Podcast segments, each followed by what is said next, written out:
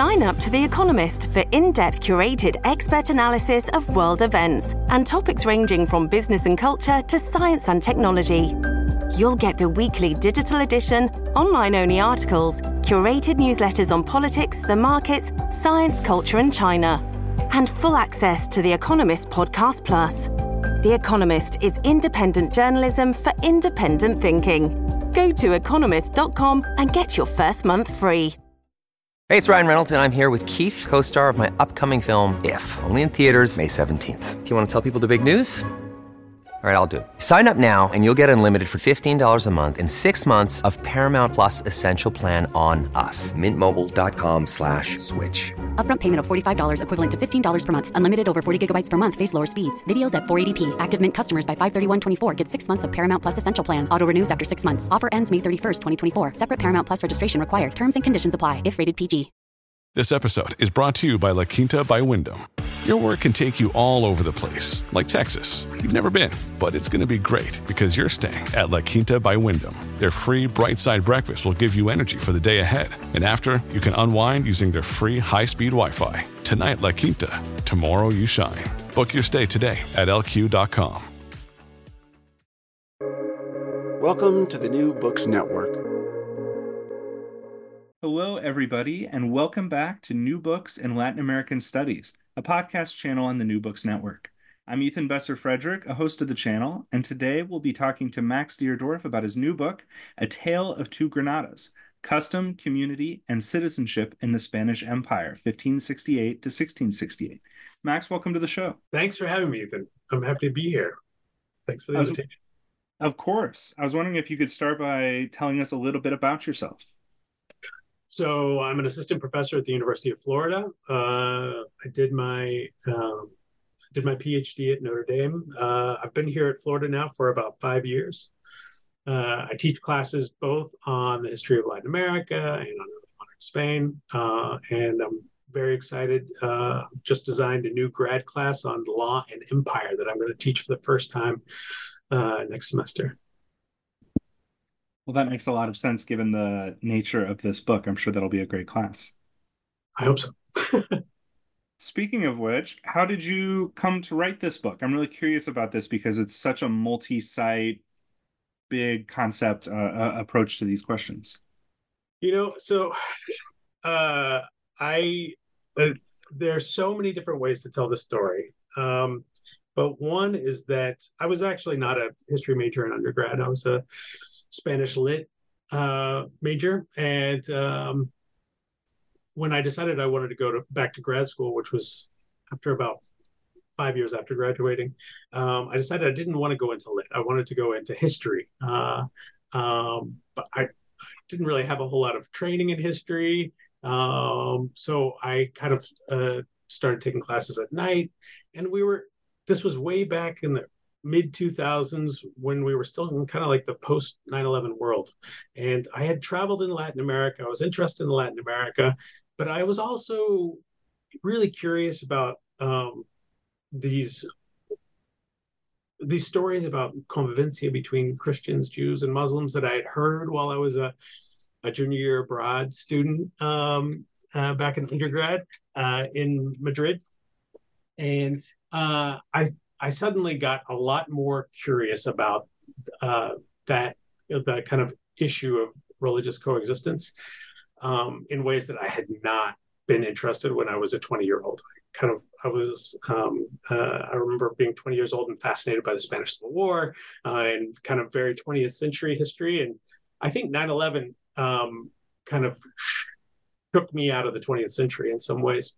And so uh, I was, when I started kind of becoming a historian and looking for uh, first in a master's program and later in the PhD uh, for a project that I might do, I started reading and I realized that there were no stories about um, Moriscos in the Spanish Americas. Um, uh, uh, this is before Kaya Cook uh, published her book. Um, but uh, so I, I, I, I kind of first hooked onto that, and then I started to realize that that was that was going to be a really complicated dissertation topic to work on. But I was really still very interested in kind of uh, how religion mattered in empire, uh, and uh, I stumbled ac- uh, across a couple sets of um, primary sources. Uh, one having to do with 16th century Colombia, and another having to do with um, 16th century southern Spain, that made me feel like the 1560s and the 1570s were a really crucial moment. And um, I started reading them together in ways that um, I hadn't seen anybody else do, and I, I just had a sense that there was a story there, and uh, against some better advice I got at some point, I uh, I, I stuck with it, um, and uh, that's kind of the story of the genesis of the project. I could ramble on for quite a bit longer, um, but. Uh, uh, but you should stop me from doing so.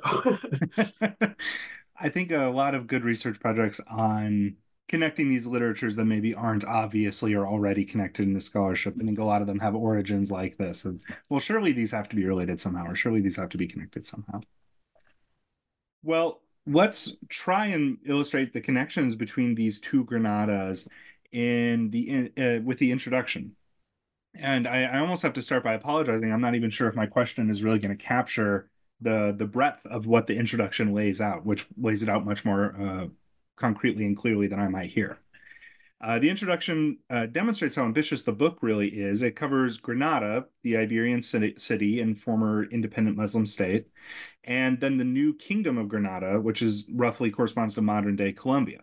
And you argue that in the midst of an empire wide reevaluation of law in the 16th century, which is happening for a variety of reasons, including the Council of Trent, you argue that in the midst of all of this, both indigenous people in the New Kingdom of Granada and Moriscos, or descendants of Muslims who have since converted to Catholicism in Granada, both invoked a notion of Christian citizenship which is a really interesting analytic that immediately you have to sort of say, well, what do I mean by citizenship in in, in yeah. the 16th century? Uh, and so, could you help our readers understand a little bit what sorts of debates and and questions are going on in the 16th century in both Granadas that you gravitate around? And we'll obviously detail them more uh, in each of the chapters that we'll cover next.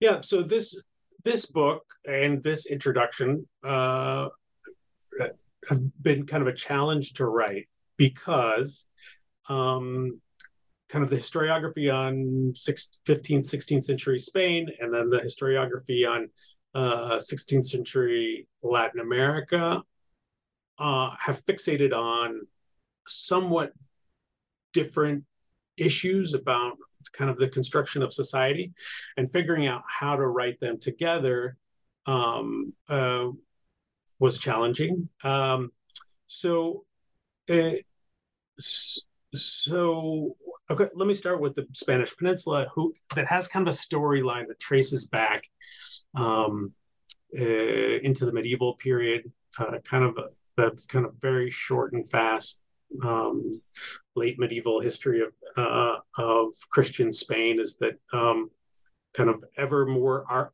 organized monarchies from the north are kind of pushing down against a frontier in the south, um, trying to uh, conquer in the kind of 13th century atomized um, Islamic sultanates. And then uh, by 1248, there's um, we get to this period of stasis where there's the, the Nasrid dynasty, which is holding on to what we now know as Granada, um, and will uh, and will rule it for uh, another two and a half centuries. Um, but the other territories around it, and what we now know as Andalusia, have kind of fallen to Christians um, in Castile.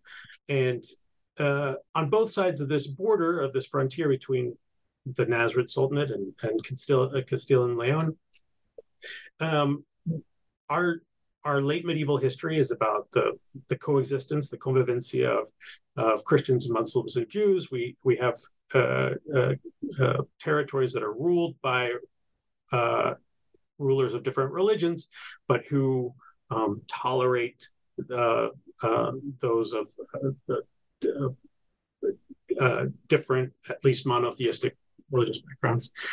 Um, and but nominally tolerate them. But uh, we have a story in the Christian lands about um, increasing uh, animosity towards from Christians towards non-Christians, especially Jews. Um, there's a storyline that goes from uh, that identifies a set of persecutions, pogroms starting in 1391 and um, going all the way to 1492, the expulsion.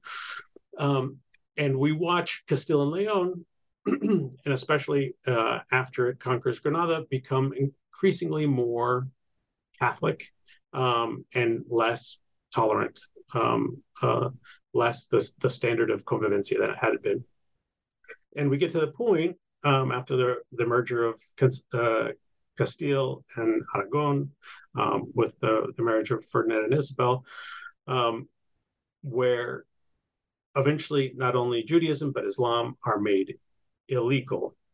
Uh, I feel like I'm going to give you a 30 minute answer to this question. Uh, uh, so, um, so, uh, so the storyline that we tell about Spain is about this um, uh, uh, during this period is this narrowing of identity um, and the kind of increasing fixation as um, as a, a territory of not only primarily Catholics, but all Catholics. And uh, we get the expulsion of, of Jews in 1492, the expulsion of all Muslims from Castile by 1502, um, from the, uh, the Spanish kingdoms by 1526. Uh, but then in the midst of all of this, this increasingly Catholic monarchy expands to include uh, the Americas with the conquest of uh, what many refer to as the Aztecs and later the Incas and many other s- smaller ethnicities between kind of uh, the late 1510s and um, 1550ish. And these people aren't Christians, or, you know, when they're conquered, they're certainly not Christians. Uh, slowly, they start to become Christians. And so, this process that we watched happen in Spain, um, where uh, it had become a, a, place for only Catholics, um, in the Americas, the timeline is completely different. But something happens when, uh, uh, with the Protestant Reformation going on in Europe, um, that uh, Spain has a king who's also the Holy Roman Emperor, uh, and um, who has kind of taken on a role as this standard bearer of Catholicism, who's trying to establish a, a universal Catholic monarchy, who's trying to um, uh, to try to to keep the Catholic world together, and um, he's a great supporter of this Catholic reform movement of the Council of Trent um, that uh, tries to deal with some of the issues that the Protestant Reformation had brought up. Uh, and it turns out something that I figured out when weaving the two stories of uh, the Spain with its deep, long issues about religion and the Americas, where those deep, long issues uh, about religion have been transplanted and take on a life of their own. The monarchy tries tries to to to unify its policy in the two spaces and in the two very different spaces using the Catholic reform movement of the Council of Trent, which finalizes in 1563.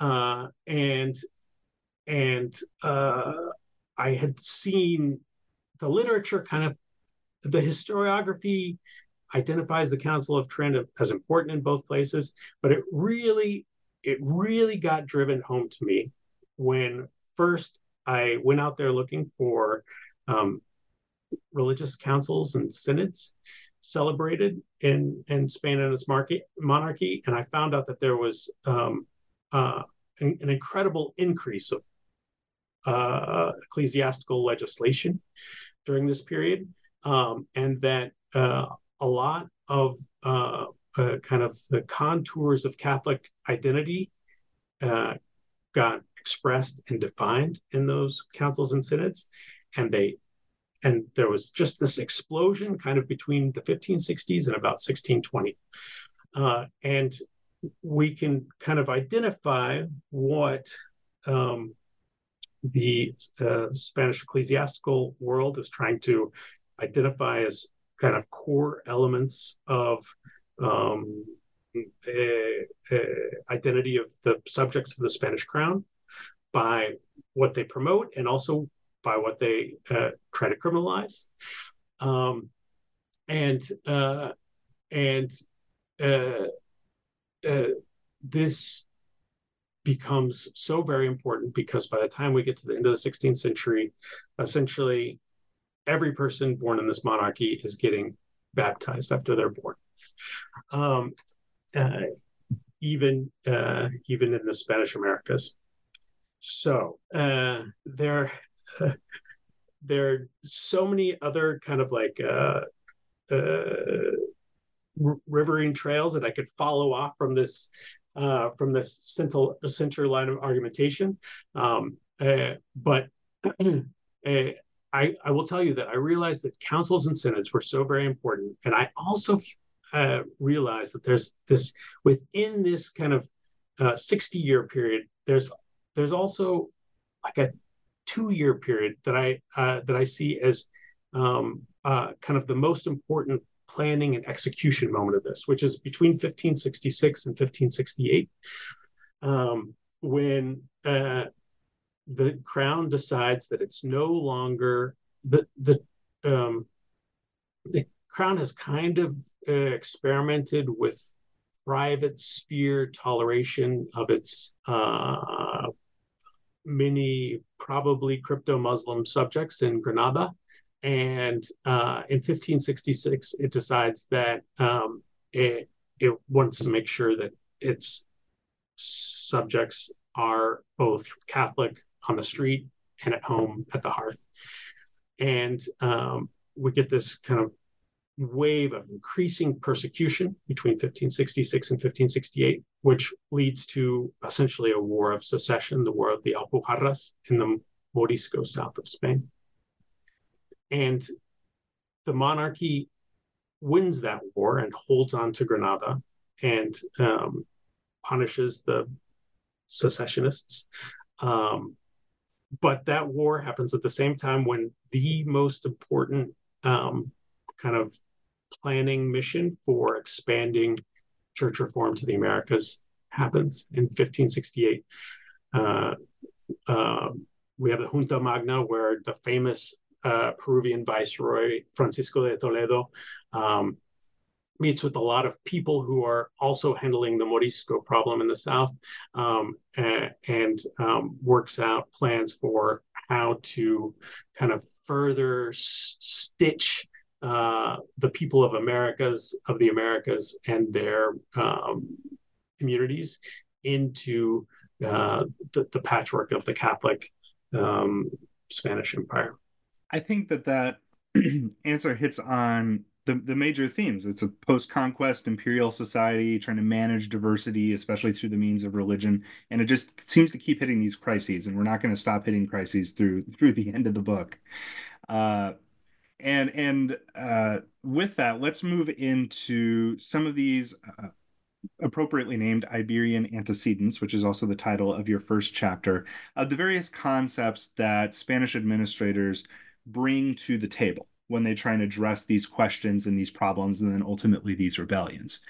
This first chapter examines how New Christian and Old Christian became a very primary lens and division in Iberian society and how administrators use that to answer some of these questions. And these are terms that some of our listeners are probably familiar with if they're familiar with Latin American history. But could you outline this process of first what these terms meant? And then, secondly, what did they come to mean in an administrative sense? Right. So uh, uh, these terms, new Christian and old Christian, uh, if you read kind of any kind of bureaucratic documentation, are incredibly important and ubiquitous kind of through the end of the colonial period.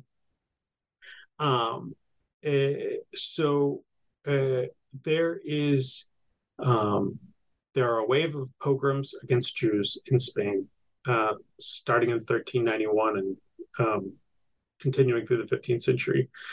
And uh, at sword point, many Jews um, decide to convert to Christianity. And um, there's a period uh, that uh, might stretch into the 1420s, starting from 1391, um, where these converts, and I think it's probably uh, important to point out that um, that, that well, these converts are increasingly integrated into Christian society, but this creates some problems. And the reason why this creates some social problems is because uh, the kind of medieval convivencia tolerance had been based on segregation. So um, Jews were welcome to, to, to practice Judaism, but they weren't um, uh, they weren't welcome uh, as members and officials in Christian institutions and Christian society. And so when these uh, um, when Spanish Jews converted to Christianity, they suddenly were they had access to a, a whole lot of uh, uh, professional options to institutions that had been closed off to them before, and so uh, we have a, a period of um, integration, uh, but also a sense from uh, many of those whose whose parents and grandparents and great grandparents who had been Christians that these new converts hadn't entirely bought into the Christianity to which they had nominally converted. And so um, their detractors would accuse them of being new Christians, or this other word, converso, pops up. Um, and uh, the assumption, the, the inference with the term new Christian is that they were kind of incomplete Christians, right? And completely integrated into Christian society. And the story of the 15th century is just continuing ongoing uh, kind of eruptions of animosity between a group that starts to identify itself as old Christian, uh, in contrast to this group of new Christians um, that it has identified who um, perhaps uh, are have um, uh, uh, entered institutions, you know, municipal councils and uh, the church, uh, and have kind of displaced some of the uh, so-called old Christians from what professional positions that they might have thought of as their birth birthright. So, so we get these terms, old Christians and new Christians, and um, people like David Nirenberg have done a great job for the medieval period um, uh, writing about how um, uh, the whole process where this this kind of um, this animosity between social groups popped up. Um, so this uh, this kind of um, binary survives past the 15th century, uh, even after the expulsion of the Jews in 1492, because there we have these subsequent waves of, of converts who very often are less than willing um, or you know only minimally willing to convert um, and who maybe in their heart of hearts aren't devout catholics um, and uh, so uh, the 16th century we continue to see these same set of lasting animosities not just between the pe- people who've recently converted and uh, the the longstanding members of the Christian community, but even the grandchildren uh, of those converts, just because perhaps there are ethnic tensions that are more than religious. Um, and so, uh, for a very long time, anyone who wants to become a priest or perhaps is uh, applying for uh, a, job in the higher echelons of uh, uh, imperial administration will, um, with their kind of the equivalent of their 16th century CV, will typically uh, submit some kind of information about the purity of their lineage lineage because um, uh, uh, religious institutions definitely and secular institutions sometimes require um, uh, uh, full old Christian lineage and this um, uh, this is often referred to as the purity of blood statutes. So those evolve in the 15th and 16th centuries, and they the purity of blood statutes um, are uh, pop up in a number of institutions in the 16th century, but they're not widespread and everywhere until about the 1550s. And um, there are perhaps a number of different ways to explain why this happens then. My particular hypothesis that I think you'll read in the book is that um, uh, Prince Philip, who will become King Philip II, does a lot of traveling in Protestant countries, and um, and he ties um, conversion from Judaism in his mind to to what has become the Protestant problem in uh, in his his father's um, empire, the the Holy Roman Empire, um, and uh, so uh, there's kind of an increasing persecution of families of converts in the 16th century. It's in this context of persecution of seemingly a more narrow notion of who can really belong uh, to to the social body that you transition to your second chapter where again this sort of opens back up again setting up the great tension throughout the rest of the book the second chapter titled politics reform and the emergence of christian citizenship evaluates the impact of the council of trent which as a reminder is 1545 to 63 and its notions of political consolidation and uniformity of administration and I think a lot of our listeners maybe primarily think of this council in theological and religious terms. And obviously, the book touches on a number of religious elements. But could you elaborate what was the significance of this council when it comes to these kinds of administrative and maybe citizen and political status questions that we've been discussing already? Yeah. So, a uh, you're absolutely right that uh, we tend to treat the Council of Trent uh, in doctrinal terms. Um, and uh, so you know it's very interesting to scholars who study like family history the history of marriage because um, the church's uh, norms around uh, marriage change um, there's an affirmation of uh, you know that, that's one side on the other side there's an affirmation of seven the seven sacraments um, a, there's an, an attempt to kind of reform the governance of the church beyond uh, uh, uh, kind of doctrinal theological matters. Uh, but I think, from my point of view, and I and and I think if uh, I'm not entirely sure that I'm the only person to ever said this, but I think uh, I, I am perhaps the person to have said this the loudest in this book. Um, that this uh, this Tridentine movement is incredibly important to the governance of the empire um, uh, because I think the Spanish monarchy sees church institutions as the way to hold its incredibly sprawling empire together. This is an empire uh, that by 1560 includes uh, what we now know was Spain, its parts Castile and Aragon, Navarre, Granada, uh, uh, Italian territories. It includes um, uh, the Low Countries, Franche-Comté, uh, uh, South America, most of South America, um, up to you know Mesoamerica, and by the into the 1560s, it'll also include the Philippines. Um, it includes a lot of people from so many different places with practically nothing in common except their king.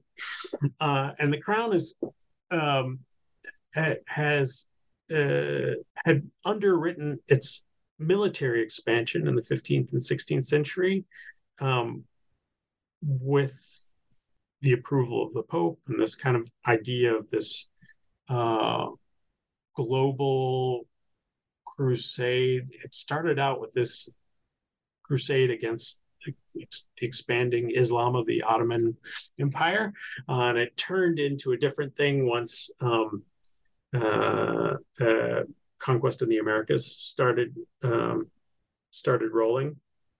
But um, the Ottoman Empire is incredibly important, and I think Latin we Latin Americanists almost never give credit to the Ottoman Empire for how very important it is for uh, Spanish I, uh, identity uh, construction in the um, in this 16th century, especially. But um, uh, the crown decides essentially in the 1550s and 60s that the way to hold this empire together is by uh, religious, uh, the expansion of religious institutions the crown has patronage over um, uh, the crown has control of the church in many of its territories in the way that not many monarchies in Europe have control of their churches. This is kind of a, a relatively a, a, special Spanish thing, and um, uh, the crown uses its, its ability to place top personnel to name bishops in, in most of the parts of his empire as a way to control church policy in ways that support royal policy. And so, as soon as the Council of Trent ends in 1563, it's met in three long sessions that have stretched out over 18 years. It was really hard to pull off. Um, uh, uh, but it was finally finished in 1563. Within months, um, the Spanish crown has uh, adopted uh, the reforms of the Council of Trent for all of its territories. Uh, something that, as far as I know, uh, is not true of other major monarchies in Western Europe. I think uh, the French, it's sometime in the 17th century when they finally fully embrace um, the Council of Trent. And what we have, the monarchy pushes at breakneck speed all of its territories across the empire to celebrate new religious councils that bring together all the major uh, uh, figures, archbishops, bishops, and their um, subordinates um, together in religious council meetings in 1564 through 1567 to um, essentially rewrite their administrative documents for their whole territories in ways that integrate um, uh, these reforms from the Council of Trent. Um, uh, uh, that's a very complicated process. There's some wonderful literature on this in Spanish coming out of Spain. Um, uh, but uh, and what turns what happens, especially in the the formerly Islamic south of Spain, and the form and the um, and the territories of the Americas is that we have these religious councils that not only kind of rewrite Catholic reform from uh, right Catholic reform from Europe into the, their functioning of their churches, but they also develop these really anthropological um, evaluations of the the inhabitants of their diocese, and they um, they are very intent on identifying what a normative subject of the crown should look like and what um, what kind of behaviors that are common to their area uh, might undermine the, the project of uh, uh, Catholic cohesion that they're uh, they're trying to put together, and um, and between the 1560s and the 1580s, when we have some very famous councils in Peru and Mexico, um, uh, we get these statements through these councils and um, some synods uh, about you know where normative Spanish identity is and what's outside of that normative Spanish identity, things that um, uh, canon law allows them to criminalize.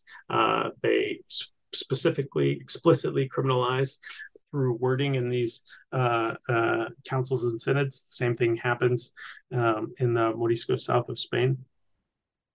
And so um, we get these uh, documents that we historians who um, who study subaltern communities of this um, uh, this um, monarchy um, that we go back to again and again because they're great for um, for identifying, you know, what does Andean society look like? Well, we know uh, because the councils tell us what Andean society looks like and what what they wish they would change.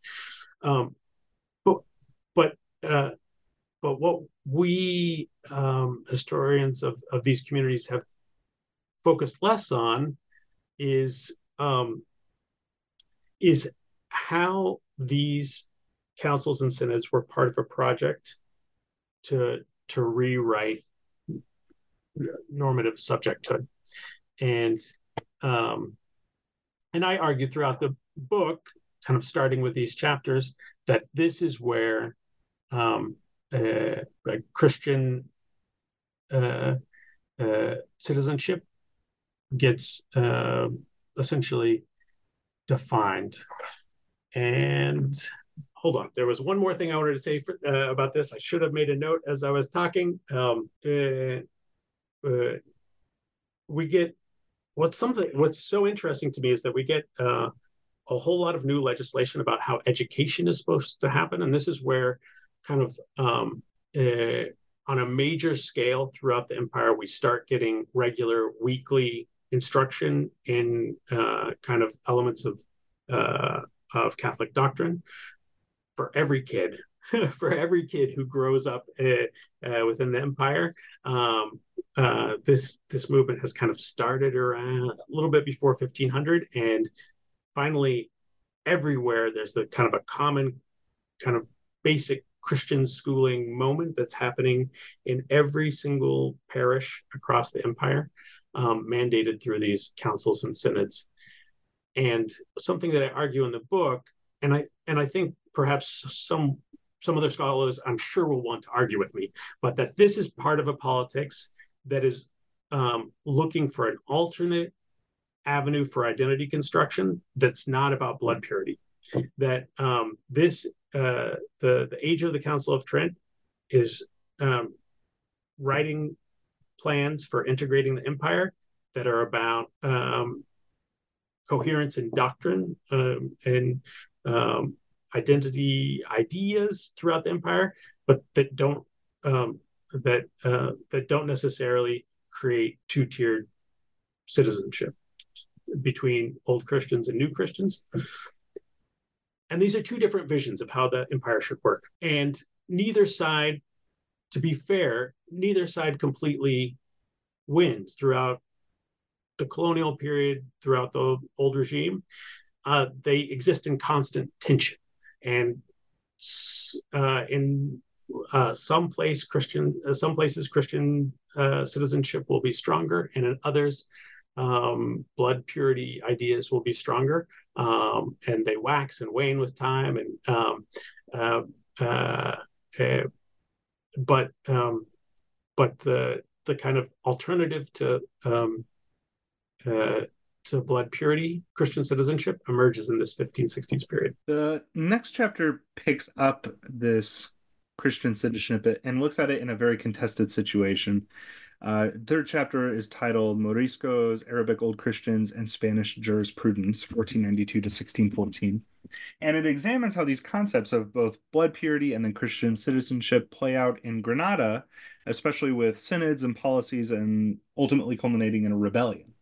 So, could you talk a little bit about how these are contested in Granada in Spain, the sort of first of our two Granadas that we're addressing, and how many different sides of this conflict use the notion of Christian citizenship.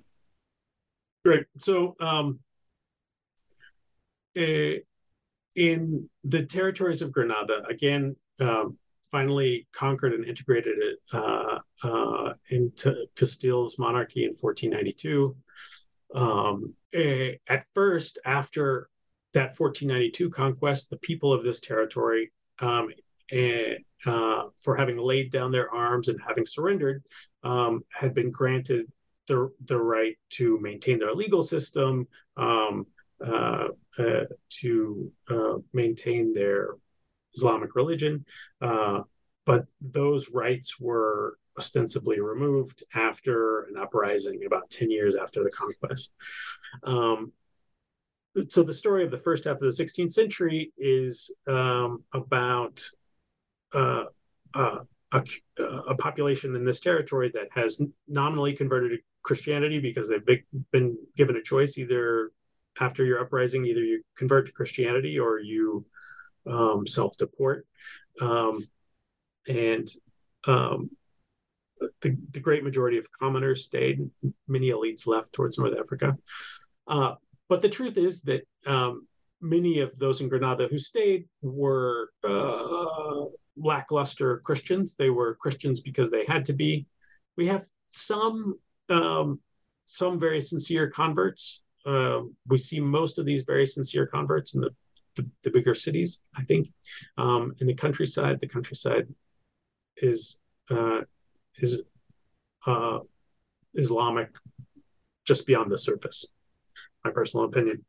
Um, but uh, in the 1560s, the crown decides, right after the end of the Council of Trent, the crown decides that um, elsewhere, tolerating uh, a tolerating religious division had led to um, the collapse of societies, and that it, it wasn't going to continue um, tolerating um, crypto Muslims in Granada. In the 15 at the beginning of 1567, we get some kind of very a pragmatic sanction that is kind of severe and by the native community is seen as persecutorial that leads within kind of about a year and a half to um, an uprising. Uh, from the crown's point of view, it's just spelled out. Um, we are a Catholic monarchy. You have to be Catholic. You can't continue to um, embrace these uh, cultural behaviors, uh, speaking Arabic, um, uh, dressing like a, like a North African, where almost everyone is uh, Muslim. You can't do these things here because um, uh, this uh, breaks down the unity of society. Well, um, we have a, this civil war, this war of secession, 1568 to 1570, 71. Um, and in the end, there during the war, many individuals in Granada returned to open practice of Islam. I kind of make it clear that is, Islam had survived, um, and that wasn't just paranoia of the monarchy. Um, uh, but uh, those who rebelled against the crown were deported outwards. Maybe half of the population stays, um, survives deportation. Um, this is the counting here is complicated, and I don't, to my um, to my mind, the our historiography is not counted well. How many stay and how many leave, but um, but there is a lot of documentation amongst people, native Granadans, who would like to stay but have been told that they have to leave. And what we find, what I found when I was researching this book, is that um, uh, these native Granadans are picking up the language of the, the councils and synods that happened right after um, uh, the Council of Trent, and they're um, uh, they're uh, picking up on the kind of expressions of normative Catholic identity that came out in that 1567 pragmatic sanction, and they're saying, sure, uh, uh, my my my grandparents were Muslim. Um, uh, but they converted, and I am the kind of Catholic that these councils and synods and the pragmatic sanction are asking for. I would like to stay here. And a number of them make the argument that my family members converted before they were forced to convert. Um, and uh, so they say, we would like to be identified as people with full rights in the society. We would like to be called old Christians because of that voluntary conversion and the crown, the crown's ministers um, uh, uh, in the chancery uh, tend to uh, approve uh, petitions and litigation that follow this line of reasoning. and this kind of goes against what we have been taught that old Christian and new Christian mean.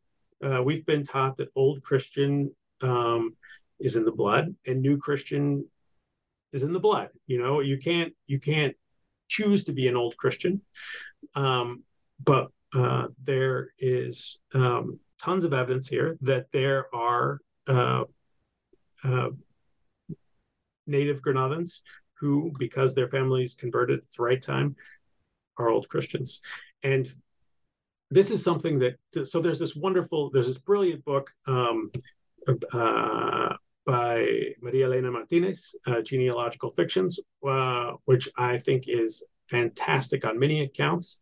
One of the things that really got me going um, when I was starting writing the dissertation was that I thought she had gotten this particular point wrong.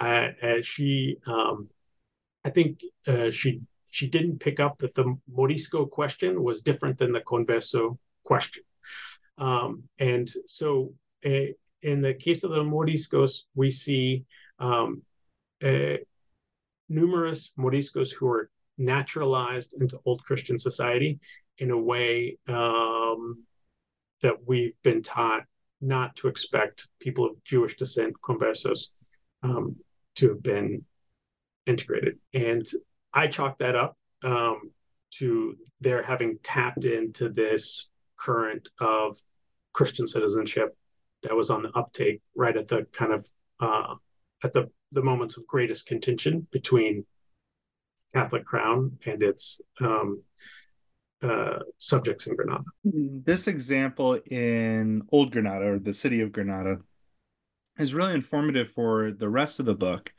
uh, because your next chapter, titled Cultivating the Christian Republic, the Kingdom of Granada, and the Archbishop Zapata de Cardenas, Archbishop Zapata is literally coming from, or at least coming from his family estates in Granada, to the new Kingdom of Granada. So, could you tell us a little bit about how ecclesiast these ecclesiastic laws and administrative changes in the new kingdom of Granada, how they relate to some of what we've just discussed in in the city of Granada. So one of the things that I started um, noticing when uh, uh, I uh, I was doing early research for this book and trying um, to figure out a way to tell um, the story of the crown's former Muslims in the South and its uh, um, Muisca subjects in what's now Colombia. When I try to to tell these stories together, like how do you tell these stories together? Writing kind of comparative history or um, is this comparative history? Uh, I think uh, when I was planning the the, the project, I, I, thought of it as comparative history. I what ended up is, well, what is what it is. Um, but you know, writing two different storylines with different actors is hard, and um, and in some ways, it helps if you can figure out how to write them together to make them overlap in certain places. And something that I started realizing relatively early on is that major administrative figures at the very top, both of um, of uh, ecclesiastical administration and secular administration are coming to Colombia with experience in southern Spain, in uh, Old Spanish Granada. And Luis Zapata de Cardenas, the Archbishop in Bogota, Santa Fe de Bogota, uh, is really a great illustration of this. His family uh, was from kind of a, a long line of frontier Christian frontier warriors that uh, going all the way back to the 13th century, who's um, who uh, on behalf of the military orders had conquered into for, formerly Islamic territories and had kind of ruled over encomiendas um, right on the border with Islamic um, Granada, and um, and he himself had been a soldier in kind of the tradition of the men of his family. Uh, had worked his way up to uh, becoming a maestre de campo, which I I think uh, they on the battlefield manage uh, companies of about a thousand men. So this is it's kind of a uh, a big deal. But he's a guy who um, around his his midlife crisis was uh, kind of what he calls a deeper conversion to Christianity and deciding to leave the military life behind and enter the church. And he um, he is assigned to uh, the most crypto Islamic town in Castile, Hornachos. Um, and he starts there. Um, and uh, so he, even before he left Spain, um, was exposed to the immense diversity of the monarchy. He fought in battles all across Europe, and back home he uh, uh, he had inhabited spaces that were where he, as a Catholic old Christian, was a minority. Um, and I think that uh, uh, those experiences definitely shaped him and kind of his um, plans for problem solving. Um, but he is also very much a creature of this age of the Council of Trent. He is um, uh, a reformer of strong convictions. Um, he had actually be- become regionally famous back home for uh, conducting a reform of uh, Franciscans locally and uh, around the region where he was born, and um, and uh, uh, and he was chosen to bring Tridentine Catholic reform to Colombia, to the New Kingdom of Granada, and um, and so his plan when he goes to Bogota in 1572, gets there in 1573, his plan is to um, uh, uh, conduct um, visitations of his diocese and um, conduct one of these major councils um, uh, that had happened in Peru, that had happened in Mexico. Bogota has just recently been promoted from just a regular old bishopric to an archbishopric, and his plan is to conduct the major council that makes uh, uh, wide provincial rules for um, the Catholic community. Well, he never he never actually celebrates that council, um, but he does uh, because of uh, disputes about jurisdiction of, of his archdiocese. Um, but he does uh, he he does write up the equivalent of a synod that is um, very much in the spirit uh, of reform of of Tridentine reform across Spain, but really matches up well in its kind of uh, anthropological focus with what's happening in Spain's Morisco South. Um, this kind of uh, sense that uh, to kind of to sow Catholicism in this conquered land, it's important to identify the contours of um, its cultural and religious alterity. Um, and so uh, we get his uh, constitutions and catequismo that um, uh, that have model sermons and that um, identify a lot of the cultural behaviors of the Muiscas, most often to try to eradicate those cultural behaviors of the Muiscas, um, like uh, his contemporaries in Old Granada and southern Spain are trying to eradicate um, uh, Andalusi Islamic, what they see as Andalusi Islamic cultural survivals. And so um, we get some ecclesiastical legislation um, uh, uh, from him that's um, trying to um, that that's trying to uh, uh, kind of wipe the slate clean so that um, this area can be made Catholic. And I think, if I remember rightly, what I put in this chapter, um, I put a lot of effort into. I think this is where I did it. Uh, into reading synods and councils from across the Americas, and uh, identified some commonalities between what's going on in these synods and councils from as you know as far south as chile and as far north as mexico um, there is really an effort right around here 1570s 1580s 1590s to 1600 um, to uh, to establish regular weekly christian uh, instruction as uh, as a must going on in every single parish, every single doctrina across the Americas.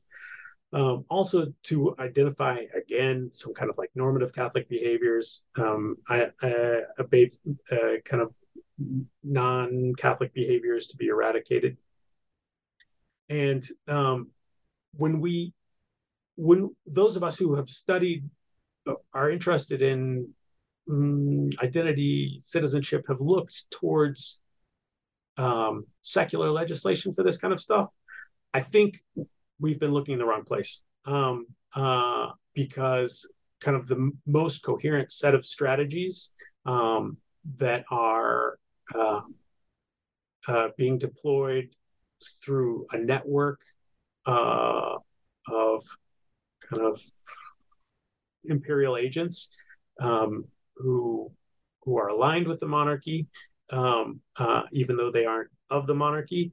Um, that that work is going on in ecclesiastical uh, legislation and not in secular legislation.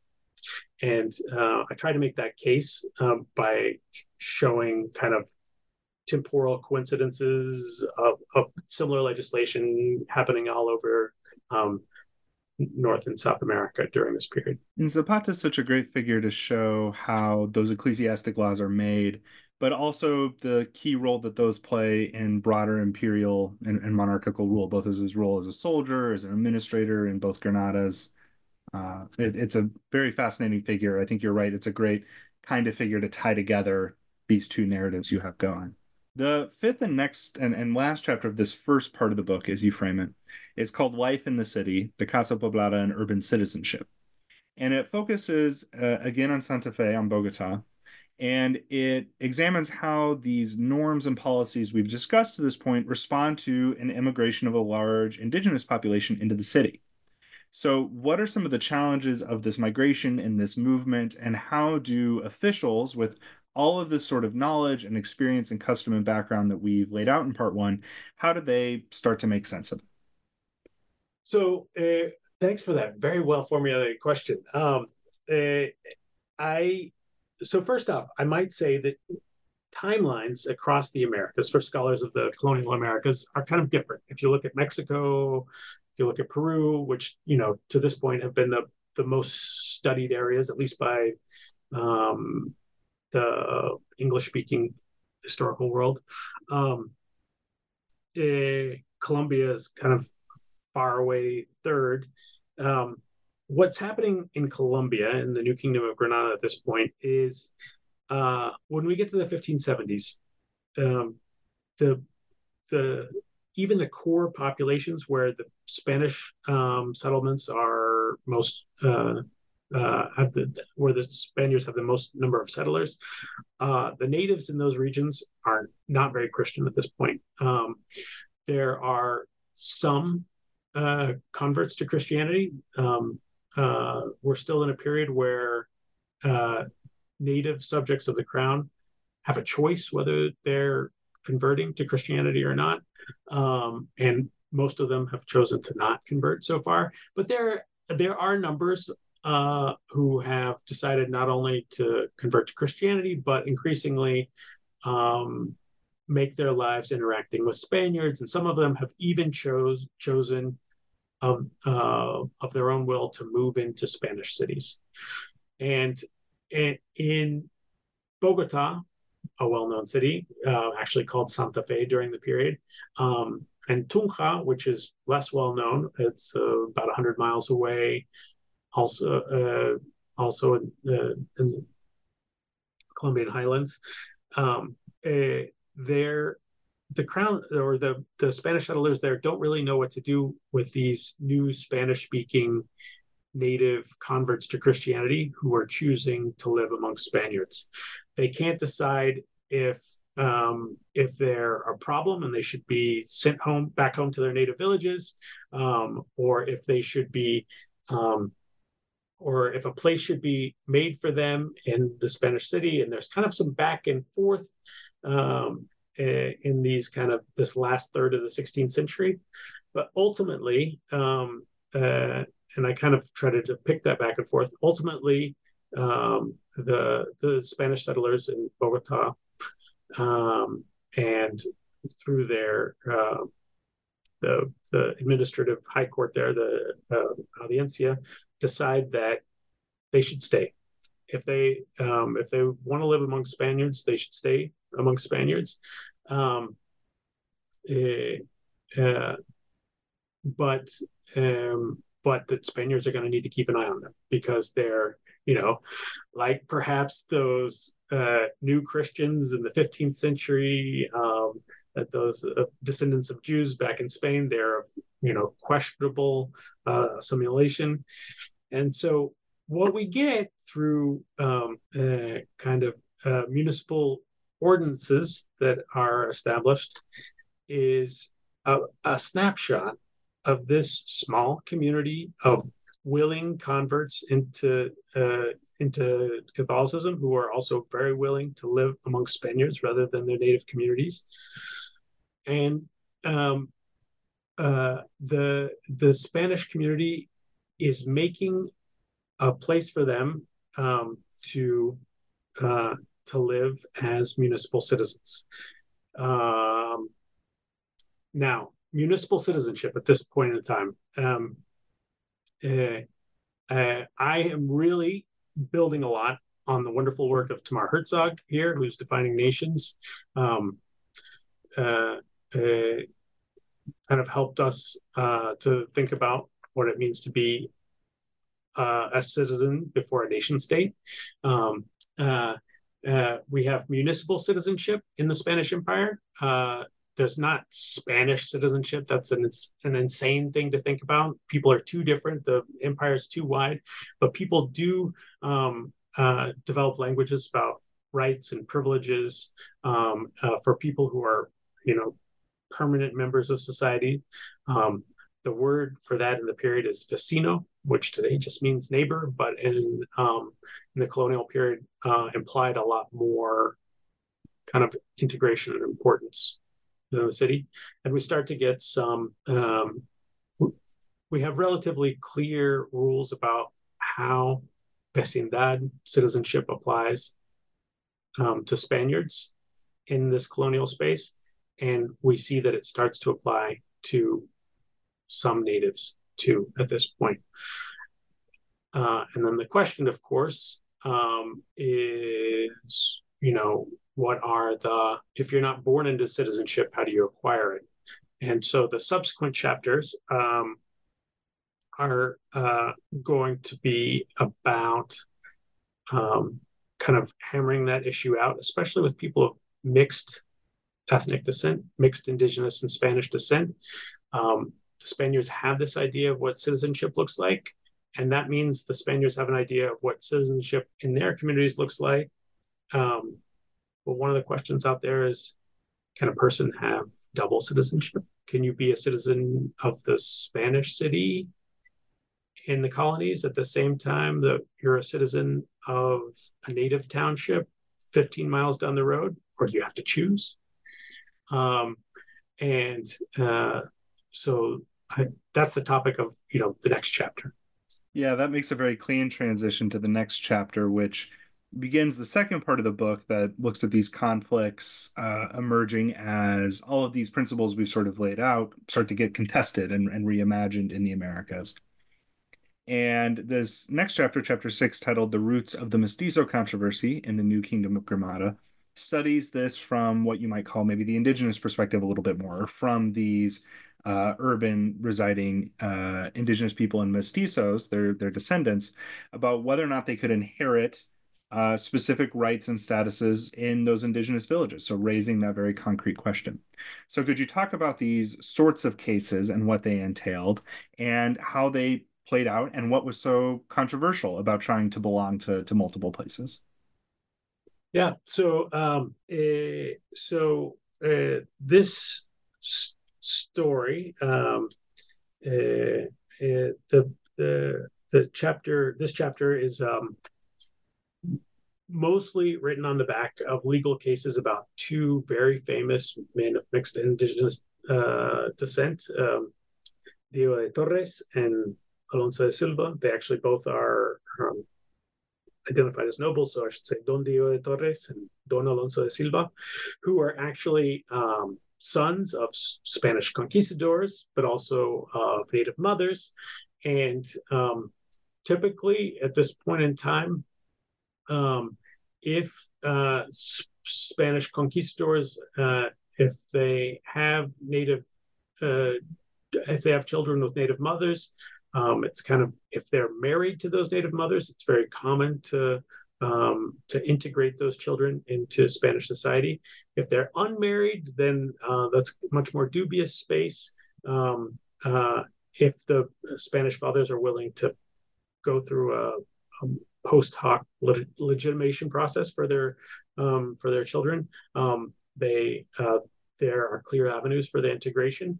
If the fathers don't um, don't go through those processes, then um, generally speaking, those children are not thought of as members of the Spanish uh, members of the Spanish society. Now, what happened with Don Diego de Torres and Don Alonso de Silva is that the first was legitimate son of a, a, a Spanish father, and so meant to be integrated into Spanish society.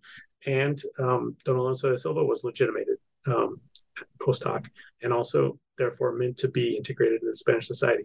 But a wrench got thrown in the works when around 1570, they were both approached by members of the native community um, of different townships, Turmeque and Tibasosa, um, and invited to become the next cacique, the next you know chieftain of of, of those townships. Um, so but these two men were meant to be members of Spanish society, right? And you know, this is a smallish Spanish society. These towns, um, these big Spanish settlements in Colombia at this point have a few thousand people, right? If they lose one, especially the son of a conquistador, that whole that whole settlement is going to, you know, notice that they they they they've lost the body from the count. Um, and uh, but these men are invited to be caciques because, according to native traditions, matrilineal traditions, they're actually um, in the line of succession uh, uh, for um, the cacicazgos to, to lead those communities. And um, this becomes a really awkward issue because um, they're both very well educated in the you know Spanish kind of humanist tradition. Um, they've gotten the best schooling Spaniards can offer um, uh, in this colonial society, uh, and um, and Don Alonso de Silva actually um, is uh, uh, an assistant to the Secretary of the High Court, and so he knows he knows how the legal system works. Um, and so when these two men essentially are asked to and then accept defection to Native society, um, there are uh, a whole lot of um, powerful Spaniards who say, "You can't do that. Um, that's you. Uh, you definitely can't be both, and you you are very clearly Spaniards, and there's um, it's completely inappropriate." Um, that you would be representatives of the indigenous community. And of course, like wrapped up in this are like power issues because Diego de Torres, at the very least, is a, a convinced Las Casas who, um, who, who kind of sees himself at, as an advocate for the indigenous community against kind of like uh, the terrible depredations of the settlers. Um, Alonso de Silva, I think, probably uh, shares those uh, proclivities. Uh, he doesn't talk as loudly about them, but he, I think he's uh, around the drafting of a lot of um, petitions and paperwork around litigation, and so he's kind of uh, he helps work things through the court. He has the um, the, the know-how at the tribunal, and um, and this all gets wrapped up. There are so many things going on that this this chapter is about multiple issues but i'm you know, just trying to focus on the citizenship one. Um, basically uh, uh, if these had been two nobodies their defection might have been tolerated. Um, but they uh, are not only um, trying to ex- exist in the two spaces um, but also threaten to uh, um, undermine the fortunes of many powerful Spanish conquistador and encomenderos.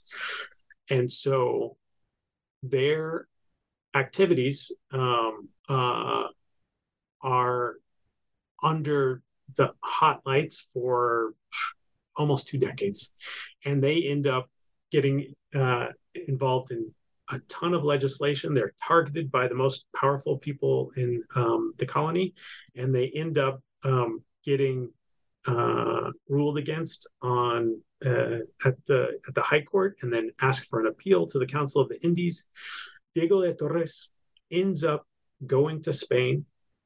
Um, uh, uh, uh in relation to this litigation twice and actually twice meets the king face to face and um, essentially uh, in the long run these two men lose. Um, and um, they're denied the ability to to kind of coexist in uh, to exist in both spanish and indigenous spaces. But the reason why they're denied, I think, is more about power issues um, of the early colony because uh, following Joanne Rappaport in my book, I identified a number of men with kind of similar backgrounds who, who managed to inhabit both spaces um, much less problematically. But the, the issues of um, these two men, Torre and Silva, uh, are part of uh, a 20 year ongoing demographic kind of kind of a demographic turnover in in these core settlements in Colombia that puts the mestizo issue the many facets of the mestizo issue front and center and it just kind of it defines all political issues in that space um, for about 20 years your next chapter, the seventh chapter, definitely continues on this issue or the, the question of mestizaje in the mestizo priesthood, aptly titled. And it examines the other side of the coin whether or not offspring of a quote unquote Indian parent could join and hold positions in Spanish colonial society, especially in those important church roles, which brings us all the way back to those questions about whether or not conversos could could hold those roles. So, could you outline a little bit of what these questions looked like in this time period in the 16th century in the New Kingdom of Granada and what some of the stakes were for those involved? Yeah. So, um, uh, after the Council of Trent, one of the kind of major reforms of the Council of Trent um, was focused on uh, putting uh, the face of uh, the local face of Catholicism in the idiom of uh, of the of the Catholic parishioners, and so um, there was a big push to start um, um, preaching and confessing in the vernacular. Um, and, you know, no more saying mass in um, in in languages that uh, parishioners couldn't understand, or rather, uh, no more sermonizing in languages that parishioners couldn't understand. Um, uh, uh and so the Archbishop, Luis Zapata Cardenas, um, one of the things that he comes decided to do is to um, uh, ordain priests who can preach to the Muiscas in their Muisca language. And it turns out that uh, there are not very many full-blooded Spaniards who are um, have the linguistic capabilities and and the interest to become priests, and uh, that um, perhaps the greatest interest in in in, um, in serving this role comes from these um, mixed ethnicity children, many of them of conquistadors, and so uh, Zapata de Cardenas starts ordaining a lot of mestizos as priests, and um, canon law doesn't have any problem with this. Canon law thinks that's fine. Um, the Church of the Vatican would have nothing to say about this. Um, but uh, but Zapata is doing it this at a moment when uh, both Mexico and Peru have had big scares about a mestizo uprising. Um, uh, one about uh, the, the mestizo son of uh, Hernan Cortes in Mexico, um, one around uh, a mestizo community in Cusco. Um, and there are many Spanish settlers who see this great influx of mestizos into um, into the Spanish Church as kind of a threat to uh, uh, the stability of the colony. And so um, there's a huge backlash um, locally. Uh, you know, anybody anybody can write to the king during this period, and a whole lot of people do. Um, uh, a whole lot of Zapata de Cardenas's subordinates write to the crown and say, "Oh, you are not going to believe what your archbishop is doing, and it's bad, and it's, there's gonna there's there's going to be a revolution here, and we're going to be chased out." Um, by the natives if we keep um, uh, uh, ordaining mestizos. And so the crown um, puts a uh, uh mandates a halt on ordinations of mestizos um, uh, because of political issues, because of fears. And there's been some great writing about this um, in Colombia from um, Juan Cobo um, on the for the Peruvian case, um, Felipe Ruan, Thomas Duve, uh, Spina Island.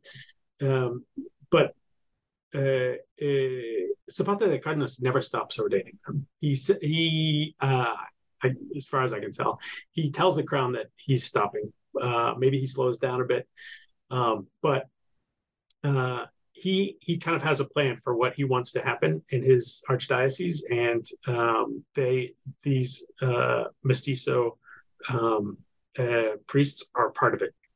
And so there's this um, kind of continent wide issue that takes about uh, a decade to resolve.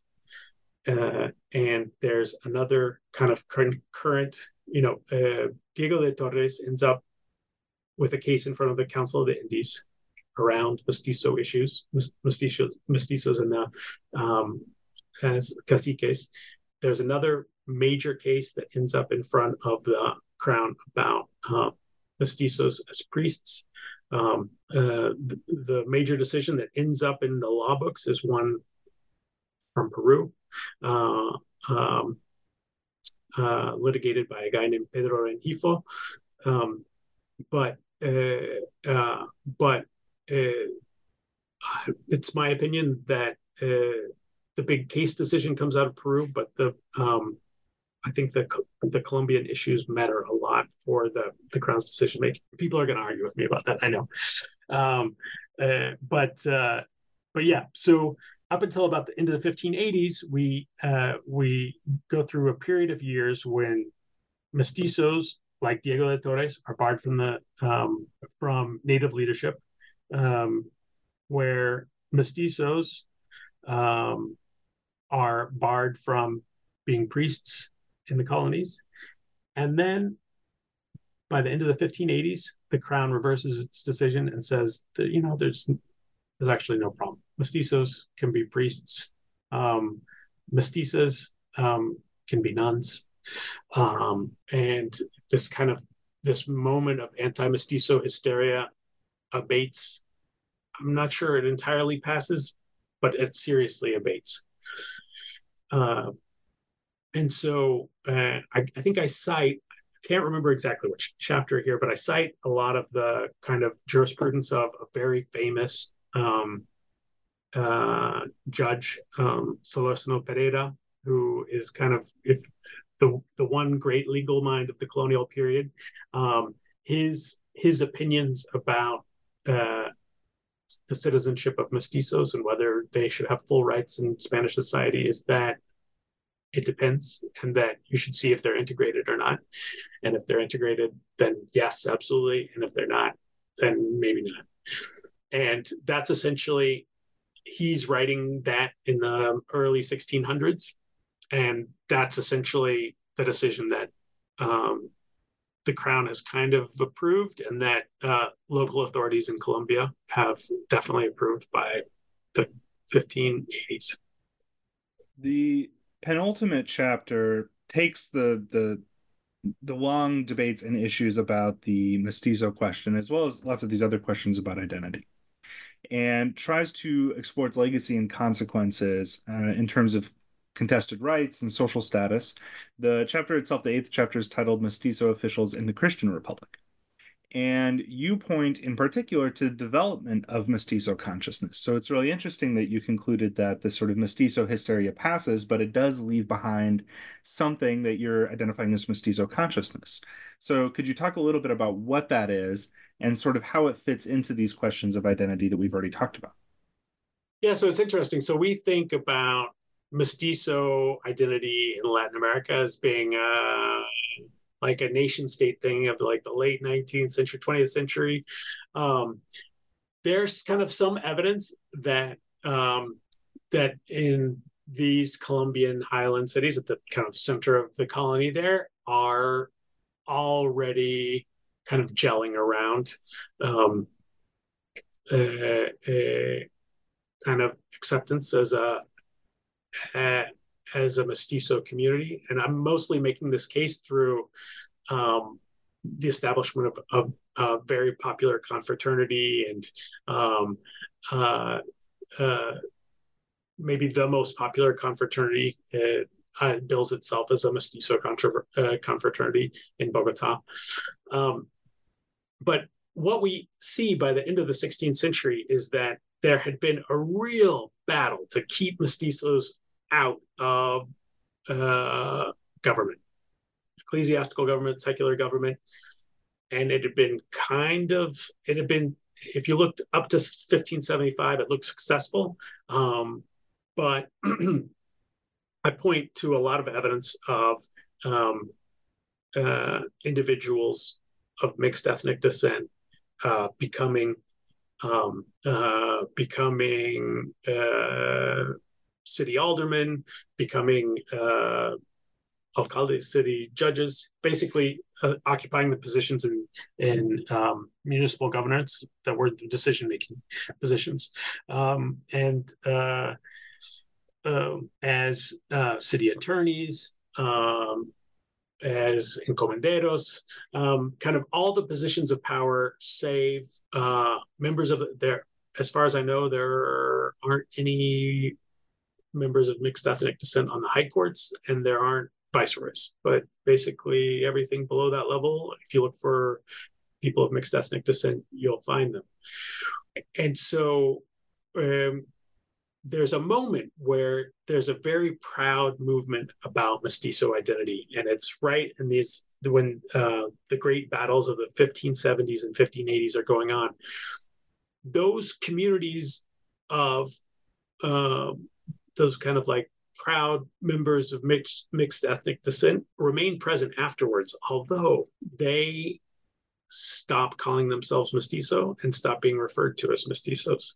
Um, and you know, Joanne Rappaport in her book um, talked about disappearing mestizos, people who are mestizo who were labeled some places and not others, and um, uh, and it seems that um, that perhaps this community agreed uh, and I'm talking about the the Spanish settlements in the highlands, um, uh, Bogota and Tunja.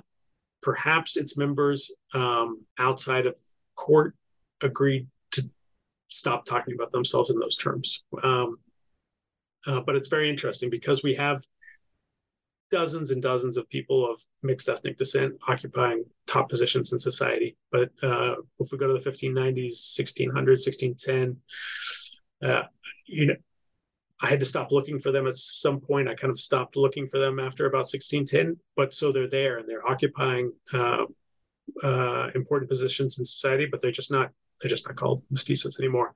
Um, uh, uh, I assume that's because it was an epithet that was not always welcome by people who were on the uh, receiving end, and that uh, they kind of perhaps won the cultural battle of the prior decades, and that uh, the status quo after that cultural battle um, meant that uh, polite people left that word out of um, daily conversation it's hard to know. That that that part is hard to nail down. That's my suspicion. Let's talk about the last chapter. Let's do it. The ninth and final chapter, or final body chapter, I should say, It's titled "Urban Indians in Santa Fe and Tunja, 1568 to 1668." and it follows the first, uh, what, what your term in, here as Indio Ladinos, indigenous people who were able to secure citizenship rights of some way in the Spanish Republic of Laws in these cities. So, how did they accomplish this? And, and in your estimation, what does this tell us about colonial society in the New Kingdom of Granada?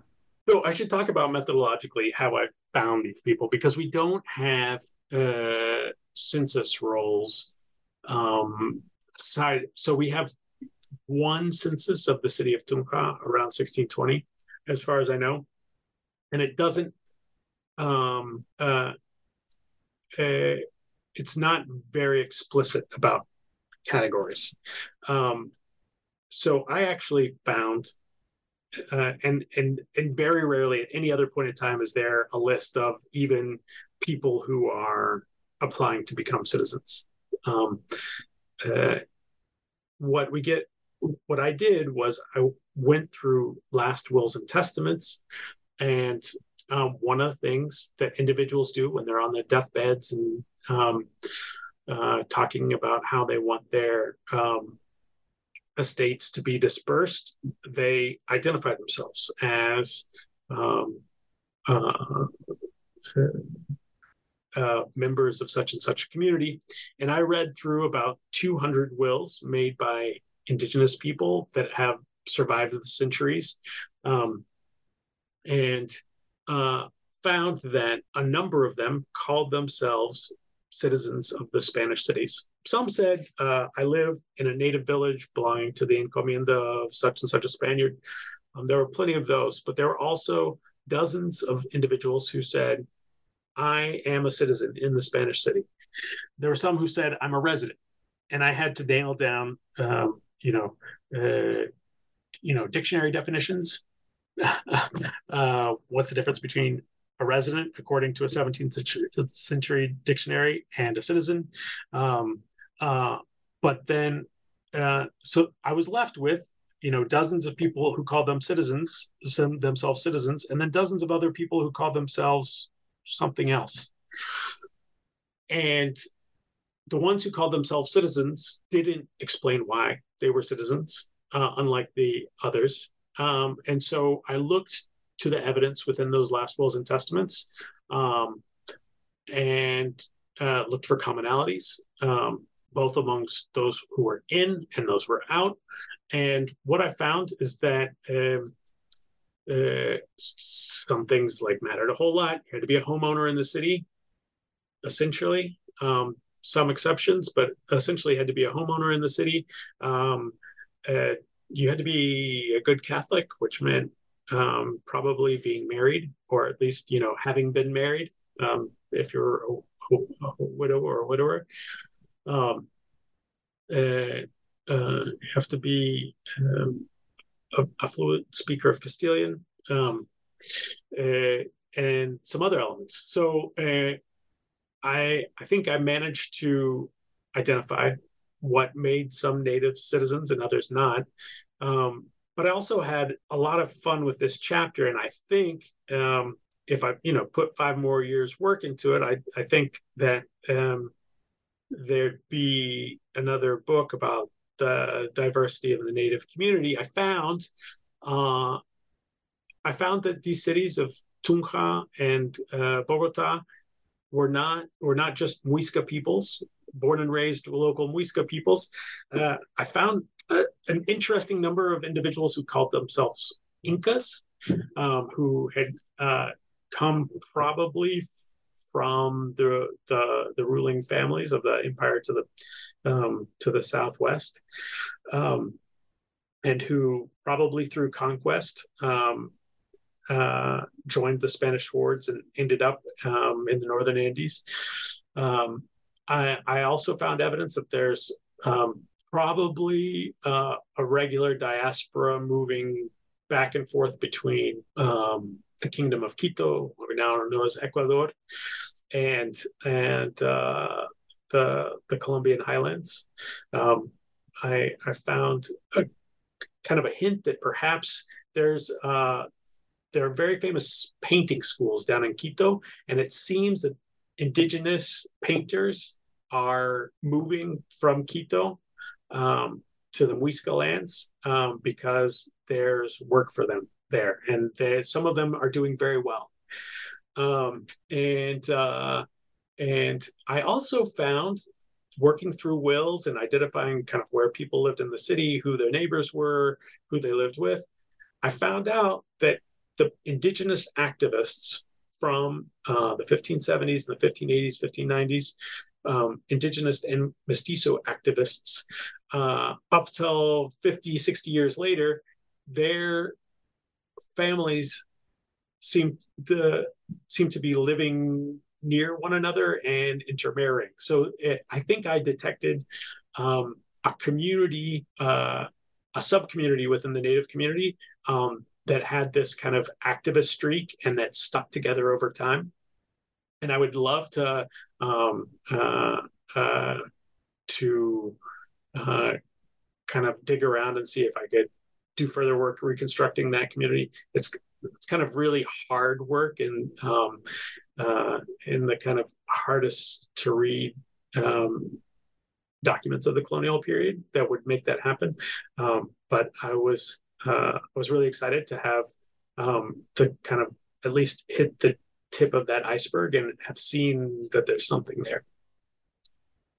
It's really interesting to end in this place of, uh, in terms of the book, to end in this place of such extreme diversity and multiple understandings of citizenship, of belonging to this Spanish city in the Americas, when nominally we began with, like you said, the sort of closing of convivencia uh, all the way back in the first chapter. Uh, and I think that's one of the reasons this book is such an interesting read is that movement chronologically is far from straight and even, uh, even though we, we sort of move back and forth across the Atlantic. Well, thank you so much for discussing this rich book with us at length. We only sort of scratched the surface of a lot of the content area, so I, I, encourage listeners to pick it up and read it. I'd love to hear from you, Max, before we go, though, on what you're working on now or plan on working on next. Yeah, uh, I, you know, I, uh, I have a few things going. Um, I'm working on another monograph um, that is completely different. Um, uh, I well, first I should say I'm kind of toying with the idea of uh, uh, uh, putting together kind of a, a, biography of Diego de Torres, kind of aimed at a wider readership. I think he's a fascinating character. Uh, I'm not um, I'm not the only one to uh, have written about him, um, but I think that kind of the your average kind of sophomore sitting in a, a colonial Latin America seminar um, deserves uh, to learn about him. And it, and if you know that that sophomore took home a book uh, for Christmas for grandma and grandpa, I think Diego Torres is a fascinating character just because he's he he wants to be an activist in the brand of um, uh, uh, Bartolome de las Casas. He really, um, he is really striving to do big things, and um, he kind of captures a spirit of the moment. So um, I am toying with the idea of writing that biography.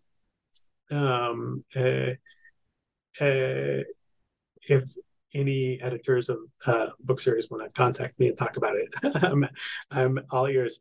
Uh, but I'm working on another monograph, like I said, that's com- a completely different thing. Uh, just completely different. Um, although um, a, I I kind of discovered the story about the same time that I did when I stumbled in the archives across this story about what's happening in Colombia.